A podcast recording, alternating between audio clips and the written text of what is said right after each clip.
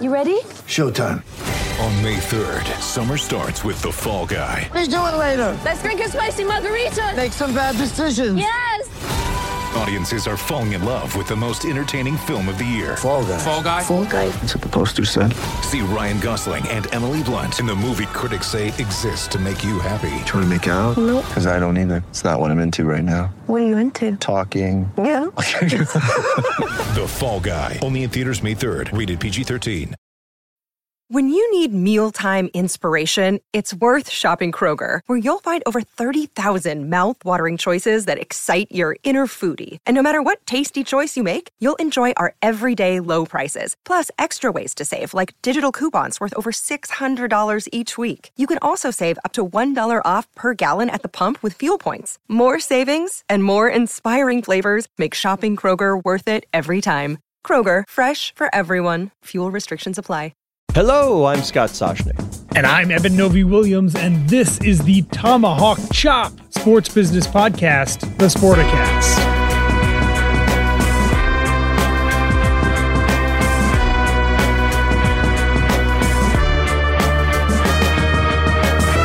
It is. I didn't see you going tomahawk chop. I didn't see that one coming. There you go. I'd like to keep you on your toes, Scott. You, you do, and uh, please, yeah, oh, you all do.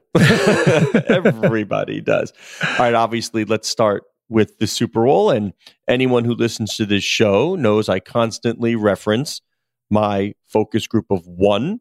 I considered my whole viewing experience a focus group, uh, which I'll get to. Why don't you tell me first? How did you consume the big game, Mister Novy Williams? Uh, where were you? Who you were? Who we were? Had had some friends in town, uh, a couple from across the pond. Uh, we audibled fairly late to go to a buddy of mine's apartment uh, and watched it on a projector. And and I'll get to this later. We we streamed it. Did not have. Ba- You know, basic uh, bunny you ears Fox- or even Fox stream cable. it? We, we streamed it online via the, the via the Fox app. I heard it was pretty good. Um, it was it was amazing, and, and and we can get into it in a little bit. But yeah, the the, the experience was really great. Shout out to to Alex, Matt, and uh, and Eric for hosting us. Uh, all in all, it was a, it was a good group and a good time. Excelente. Well, I too went to somebody's house. I'm doing the suburban thing. You did sort of your your city thing. That's what happens. Um, but it was fun, sort of being out in Phoenix. Now I've covered enough Super Bowls in my day. I don't need to be there for day of game. Uh, but I was there for a few days, as were you, sort of taking in all the uh, accoutrement that the Super Bowl has to offer. Uh, the the networking opportunities, the parties, which are really just more networking opportunities. We had an event as well. I Uh, don't think I had a meal for four days, Scott. I think I just ate past appetizers. Yeah, for, exactly. There was no real food except for apps. Yeah. Yeah, exactly. Well, that's okay. That that's what the Super Bowl becomes. But anyway, I went to someone's house. So uh, what I had was I'm gonna I'm gonna leave the adults out of it because I'm really interested in, in sort of the future of broadcasting and consumption. So, by the way, the food was the big star. I, I was the dessert guy. Plenty of cannoli. Everything was good. Nice. So I had a 14 year old boy, I had a 13 year old boy, and I had two 10 year old girls. So, hmm, let's see. I was really, I didn't say anything. I just wanted to see naturally what they did. So, all of the kids watched the first quarter of the game. But that was it. They were like, and, and I'm sorry, Roger Goodell, multiple proclamations of this is boring. Hmm. The boys went downstairs to play video games. And by the way, again, these are sports fans. These are kids who play sports, watch sport, the whole thing, whatever. Then they went outside to actually play basketball, shoot hockey pucks, the whole thing. So they were playing. The girls went upstairs. I heard there was some stuffed animals involved in the play that was going on up there. Everybody, everybody, men, women, all the kids came back for halftime. There were Yep. multiple check ins. Is it halftime yet? They all wanted to see Rihanna. There was some conversation. There was the instant, is she pregnant? People were looking up, is she pregnant? So that happened. Third quarter starts, kids leave the room again, did not return until there were two minutes left in the game. Girls stayed upstairs. Boys came in, watched the final two minutes, and that was enough for them, which I thought was absolutely fascinating. Absolutely the NFL's problem, the NBA, Major League Baseball, National Hockey League. These kids do not want to sit in front of the television and watch a three plus hour broadcast. I'm trying to square that, Scott, with the, the numbers, and we're recording before we have the, the final ratings. But some people think, who knows, this could be one of the most, if not the most watched Super Bowls of all time. Uh, I, I do think it's interesting what, what, you, what you're talking about there.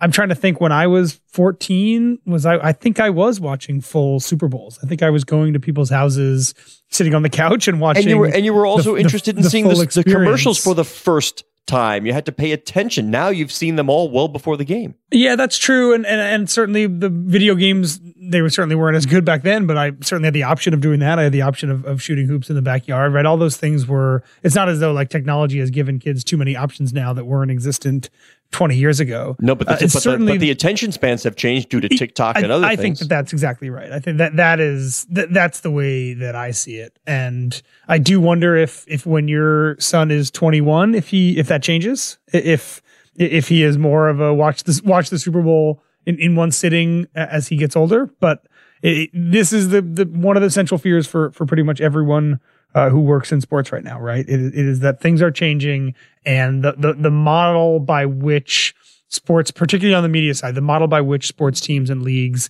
monetize eyeballs is built for consumers like you and I, and not built for your 14 year olds and and and 12 year olds and 18 year olds right now. So the question is, though, if I can only have their attention in snippets, if I can see a TikTok dance, by the way, it's worth noting that the Kansas City Chiefs went into the game with the most followers on TikTok, and they gained even more during the game. So if you're looking to at least reach, touch, whatever, the younger demo, you had the right team right there. You have that you have the right quarterback, you have the right championship team because they are doing TikTok better than anybody else. That's a plus. The question is, how much do I know about the kids? What kind of data do I have? Are those eyeballs just as valuable as the grown-ups and how do I monetize them? Yeah, I think I think that that's right, and I, I I would be curious to know outside of a big following what what being the most followed TikTok team on TikTok means for the the the the, Ask Jacob the Feldman, Chiefs. he'll tell you. They have the the the biggest star in the sport right now, right? So that that obviously helps. They've been one of the most successful teams, if not the most successful team in the NFL over the past five years. Uh, that also helps. I mean, some of that I think is just kind of the noise of being the Kansas City Chiefs with Patrick Mahomes versus being some having some dr- drastically different strategy potentially than a lot of other NFL teams have uh, towards towards TikTok. So yeah, I think in, in in the future we'll see how much all of that stuff has an impact. Um, but I, yeah, I, I don't I don't get a sense, and I'm, I'm not a TikTok person. I'm not an expert here. I don't get a sense that having a great presence on TikTok right now is probably really influential from a revenue standpoint for any any sports team, particularly one. Says something to me though that Mr. Beast was in one of the commercials because I, I don't think any of the grown-ups knew who that was. Yeah, that's interesting. I didn't see that ad. Um, yeah, I would think we- even people, young adults, a lot of them also don't know who he is, right? That that's a that's a specific thing for for your son and people who are probably in their twenties. which they didn't see because they were outside doing other things. Remember a while ago, and I brought this up at, at our, our get together during the Super Bowl when the NFL uniforms were put as skins into Fortnite. Yeah, Fortnite was very popular. You want to reach kids. And you and I had the conversation at the time. It isn't often when there's a relationship, a two party relationship with the NFL, where the NFL is not coming off as the dominant partner, where that other uh, the other entity needs the NFL Sure. more than the other way around. And we said it at the time, and you and I were in agreement that the NFL needed TikTok a whole lot more than TikTok, or I'm not TikTok, Fortnite, yeah. Fortnite, than Fortnite needed the NFL. I mean, Marshmello's, you know, aggregating I don't know how many tens of millions of eyeballs for this virtual concert in the Fortnite game. So the kids were already there. That's that is fishing where the fish are. Uh, now the question is, all right, they want to use these these skins uh, on the characters, but again, I'm sure you know. Obviously, the NFL gets a piece of each one that that is sold. How do you make them fans of football, and how do you get them to uh, spend some money with you? What did you make of the? Uh, did any of the ads stick out to you? I, I'll be honest, I didn't. I wasn't paying much attention to the advertisements. I was in, in our room, which was maybe ten adults in their in their thirties. Uh, very underwhelmed and actually kind of confused by the Rob Gronkowski kicking ad. Yeah, which was a, a, a one of the rare, one of the first live, uh, apparently live commercials during the game, and it all happened very rushed and, and it was very confusing. Probably the most expensive if if you add the ten million dollars they were giving away plus the cost to buy the spot, plus whatever it costs to pay Rob Gronkowski and, and the technology related to having a live ad. Probably one of, if not the most expensive Super Bowl ads that aired yesterday. Um, and, and in our room, there was just like a lot of confusion, and then it was over, and he missed the kick, but it, that wasn't clear. And then they said you won anyway. Terrible angle. Um, Terrible. Yeah, angle. the angle was bad. I, it, that that one actually seemed like for, for all of the buzz that that existed around that, and I thought it was a fairly innovative idea, kind of trying to keep people interested in, in a specific ad without seeing it ahead of time. Obviously, um, and I thought that one kind of fell flat. Well, at ours, I will say there was lots of talks about puppies. I don't know if they cared about the product. A lot of or whatever, dogs, but yeah. yeah, yeah, yeah. But there was lots of puppy talk. The one that stood out for me, or two actually, we did talk about Jesus. You know, we Of had many come to yeah. Jesus moments, and normally touchdown Jesus is Notre Dame conversation, but this was Super Bowl commercial conversation, and it was just sort of like, "What's this?"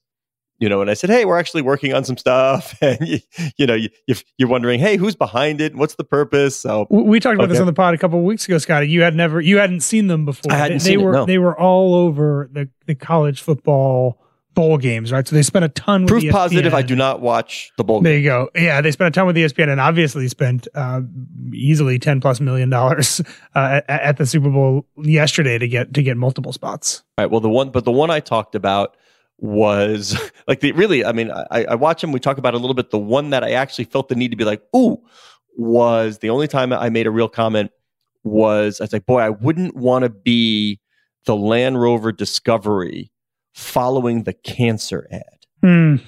I was like, every it was such a downer. It was like, you know, it was about how people are treated at the office, you know, who are sick.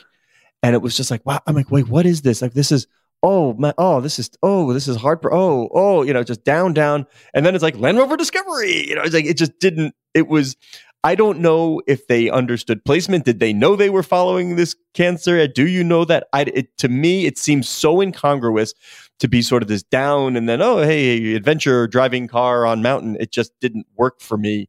Um, we were still talking about the cancer ad.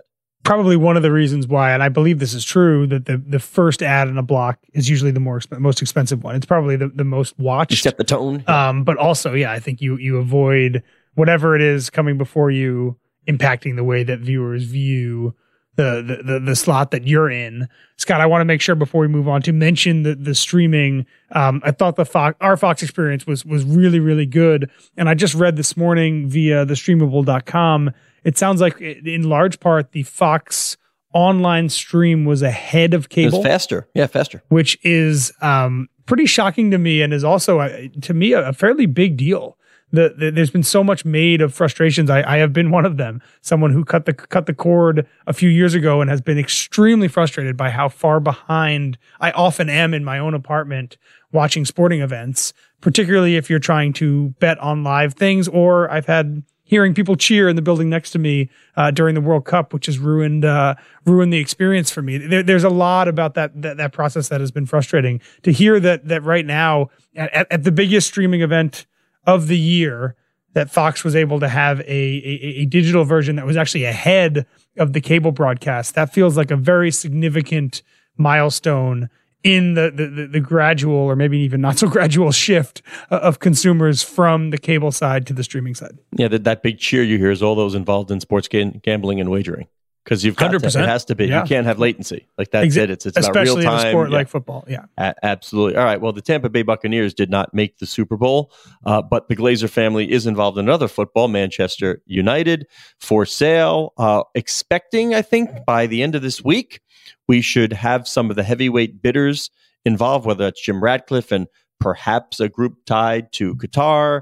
Uh, interested in in Man U. What do we uh, we value them at six billion dollars? Um, I, I don't feel frothy. Like I don't feel f- a frothiness about. It feels very different than Chelsea. yeah, very different than Yeah. Chelsea. The I don't feel that frothiness about the auction, but you only need a couple. There are some bids already in, some sort of preemptive.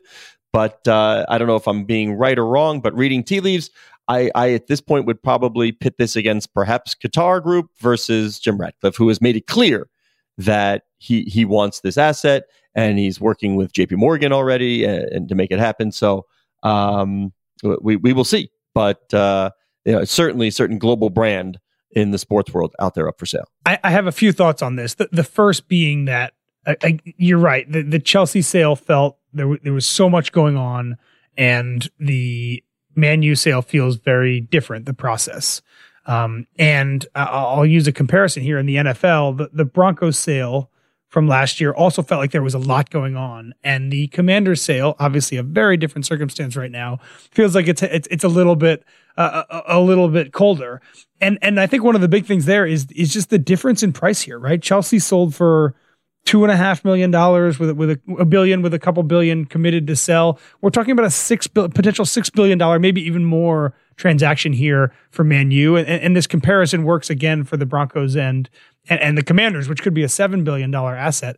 The higher price the, these assets get, just the fewer people that are, that have the ability to cut a check that large or even to finance something that big. You really are talking about some of the richest people or funds in the world to be able to buy a, a, a six billion dollar soccer team. So I think some of the reason it's not as vibrant is just again, there's just fewer people that that can do it.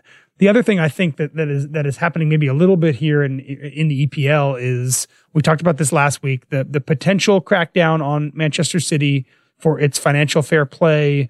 Um, so, some of the the decisions and, and the business moves that it has made in the past decade I do think potentially changes the way that some investors look at European soccer teams. For for a decade, it really did feel like the powers that be in European soccer were largely ignoring a lot of the rules around what teams can spend, what they bring in, how those two things are directly tied together. I do think that an asset like Manchester United, I don't think it's crazy to say it may be worth less in a world where all of those rules are strictly enforced. Ooh, that was a lot, but in the alphabet soup of all, uh, I, I, should like to at least remind people that when we reference Qatar, on, at least on this purchase, it is not QSI, which is which owns PSG. PSG, no, yeah. QSI PSG. Uh, it's just it's folks tied to Qatar, which probably have ties to the royal family, et cetera, but it's not QSI, which owns yeah. PSG. In, it's in it's very hard to tell kind of how those how intricate and how how connected. Yeah, how intertwined are. they are. Yeah. exactly. But here's I think also a little difference here. Glazers, given a good number, I think would happily sell. Right? Okay. I think that's I think that's fair to say. That's define good. Those Oh, is five six, good? Six, uh, five and a half up, six billion. Like, yeah, you know, I think they're okay. That's a good number, and we're we're okay selling. Dan Snyder, in his heart of hearts, and we don't know for sure, but again, tea leaf reading and speaking with people, I don't think Dan Snyder wants to sell this team. Mm. I think Dan Snyder wants to sell a a pretty sizable limited partnership in yeah. the team. And I would think if you're going to be to somebody, by the way, with real estate expertise that can help him with the stadium because he can't get it done, he's going to need somebody with some real estate expertise to get that project done. Uh, so they bring strategic value. Maybe they pay a decent or get a little an LP discount that's decent because of the that strategic value with a path of control over I don't know three, five, seven, whatever it may be. But I just don't get the sense in his heart of hearts that Dan Snyder wants to sell the team. He still wants to control it. So that's a that's a whole different ball of wax. Also, you have to ask yourself if he decides he doesn't want to sell the team, how hard does the NFL push to get him out?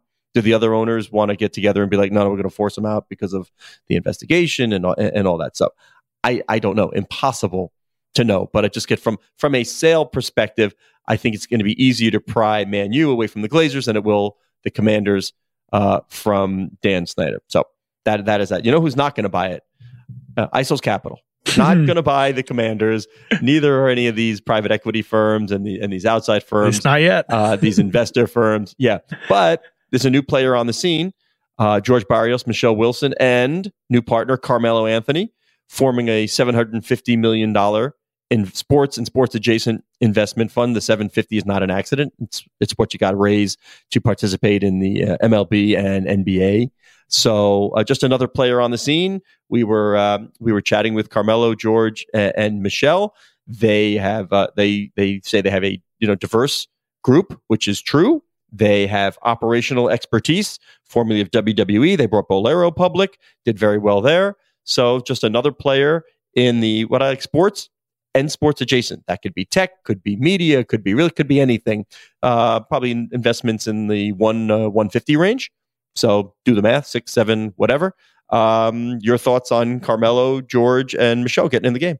It's not the first of these groups, obviously, and it's not going to be the last group that that, that raises uh, many hundred million dollars, a billion dollars, whatever the number. Yeah, they haven't raised yet, right? And- they haven't raised yet. They have to go. have out and do not it now. raised yet in the process. Um, the the idea I think is it makes sense to me, right? The, the the basic idea here is there's pretty much a finite number of elite sports businesses. They they almost always appreciate in value. A lot of these owners, we talk about this on the show almost every week. A lot of these owners are looking to take money off the table, and every league except the NFL in, in, in the US has recently changed its rules to let funds like ISO 7, uh, for example, uh, buy out passive minority stakes. So, yeah, I think in investing in uh, being strategic about it, but investing in minority stakes in these teams. And then, as you said, Scott, business, ancillary businesses around the outside uh, certainly seems like it is a logical uh, investment thesis for, for 2023. Uh, it, it's a great spot for Carmelo as well. And, and his name, I think, gets lost a little bit when people talk about the the current or, or recently current uh, LeBron, acti- active Wade. athletes who are who are doing a lot of interesting Curry. stuff. Carmelo had a, a very successful, alongside uh, his his partner, a, a very successful uh, venture investing career over the past decade. SeatGeek, Lyft, Casper Mattress, DraftKings, I believe, is in there as well. Uh, he, he's really hit some home runs. And it, it, it, seems like this is the logical next step, right? When you are an athlete and you have X amount of dollars, you have, you can do the venture, try to hit the home runs, early stage investing. And then as you get a little bit more money, as maybe some of those pay off, you graduate to this next step, right? Which is not venture investing. This is investing in bona fide companies, bona fide franchises and things of that nature. So yeah, I'm kudos to to, to Michelle uh, and, and George. This is looks like a really great opportunity, and also kudo to to Carmelo as well. Uh, really interested to see what the three of them do.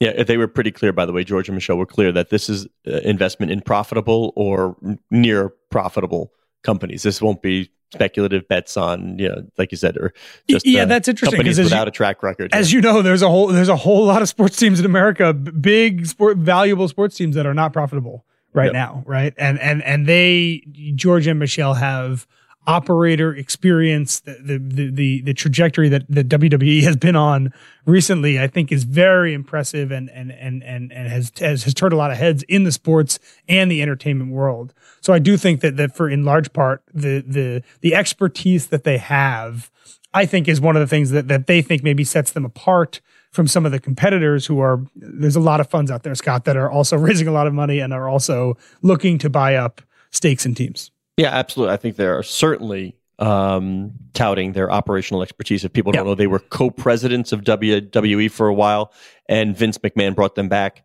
They are now board members of WWE as the sale process is underway. So they certainly know that business well. They certainly know media. They know global. Those are all the things that made the WWE so valuable. Uh, all right, Real, Yep. real quick before we move on, at some point, is there is there too much money looking for these passive stakes, Scott? Uh, Arctos has raised uh, more than at this point five billion dollars. Dyal Home Court has raised hundreds of millions that we know.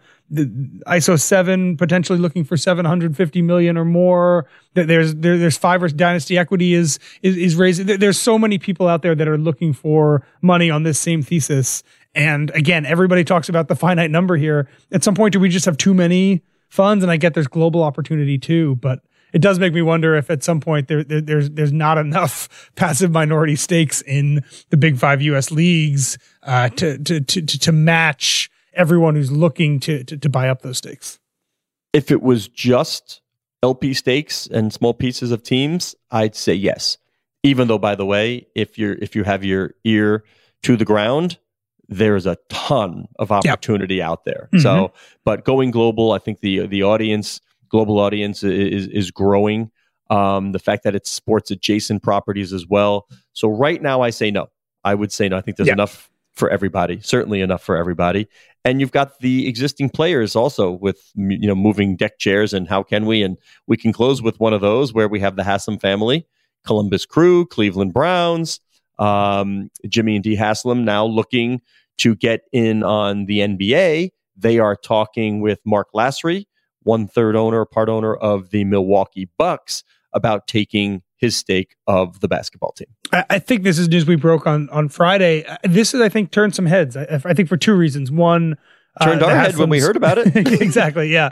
Uh, the Haslams are um, obviously fairly prominent. Dee and Jimmy, uh, fairly prominent owners in sports. You mentioned the, the, the Cleveland, uh, Cleveland, um, Cleveland Browns and the Columbus Crew. They've been looking to get into the NBA for a bit now. They were one of the the late people talking to Glenn Taylor about buying uh, buying the Timberwolves before Marc Lore and Alex Rodriguez got their deal done. Uh, the Timberwolves are, are not close to, to, to, to Ohio, but one of the closer NBA teams to Ohio. So it makes sense. I think geographically, you, you talk a lot, Scott, about the how owners want to be in their own bed at Head night. on the, pillow, baby. ease- Head on the pillow. the ease of of, of, of, a, of a private plane to, to, to their other team. Uh, this certainly fits the bill in that regard. And then I think a lot of people also are, are just kind of surprised to hear Mark Lasry's name out there as someone who is interested in selling. Mark and and, and Wes Edens two hedge fund billionaires, Jamie big names Dinan, in, in the business side, and Jamie Dinan as well. Um, they they bought the the Bucks, I think in 2014.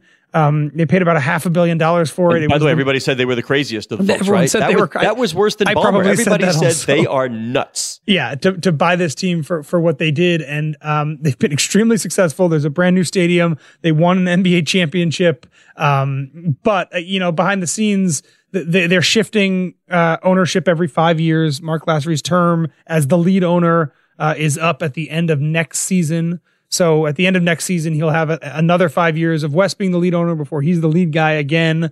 Um, I do think there's, yeah, th- th- that I think is maybe playing a part here. Certainly plays into it. Yeah. Exactly. So I think the the, the, the two parts of, of the Haslams being an ownership group that is fairly present, uh, and and the fact that Mark Lasry has had so much success in a very short time at the Bucks and maybe looking to exit. I think for those two reasons, uh, th- this one got a lot of attention. Uh, and it's going to continue to get attention. Let's see. For sure, why, yeah. Why, why don't you tell what do we got coming up? We, we do a little XFL on the, the show later in the week. Or Russ Brandon, president we of the do, XFL. yeah. Russ Brandon coming on. If those of you who who wake up on Monday morning after the Super Bowl and think, "Man, I'm going to miss football for a while," the, the XFL and the USFL have uh, have games coming up in the in, in the next few months. Um, XFL 3.0, Scott, uh, Dany Garcia, Dwayne the Rock Johnson, Redbird Capital. Uh, an, another great little stu- case study, business study, and, does this does this work? Does spring football, spring professional football work in America? There is a whole heap of evidence so far that it doesn't, but uh, every time there's a new, very qualified and, and interesting ownership group looking to looking to make it so. So really excited to talk to to Russ about how he thinks the XFL is different from a lot of the ones that have come before and have struggled, including other XFL properties, and and, and what that's going to look like over the next few months. Speaking of excitement, one of the adult guests at the Super Bowl soiree I was at uh, was from Udinese um, in, in Italy. And of course, we were talking football, soccer. And I said, well, I happen to know, you know, the owner of AC Milan. And he went, eh, Jerry Cardinale?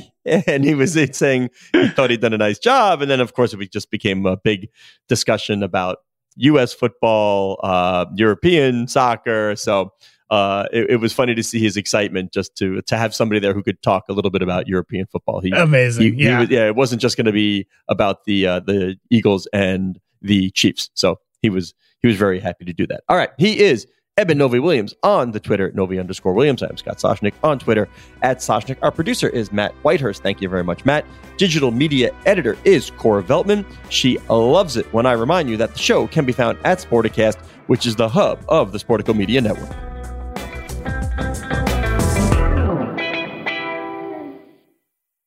Hello, it is Ryan, and we could all use an extra bright spot in our day, couldn't we? Just to make up for things like sitting in traffic, doing the dishes, counting your steps, you know, all the mundane stuff. That is why I'm such a big fan of Chumba Casino. Chumba Casino has all your favorite social casino style games that you can play for free anytime, anywhere with daily bonuses. That should brighten your day a little. Actually, a lot. So sign up now at chumbacasino.com. That's chumbacasino.com. No purchase necessary. Group. Void were prohibited by law. See terms and conditions. 18 plus.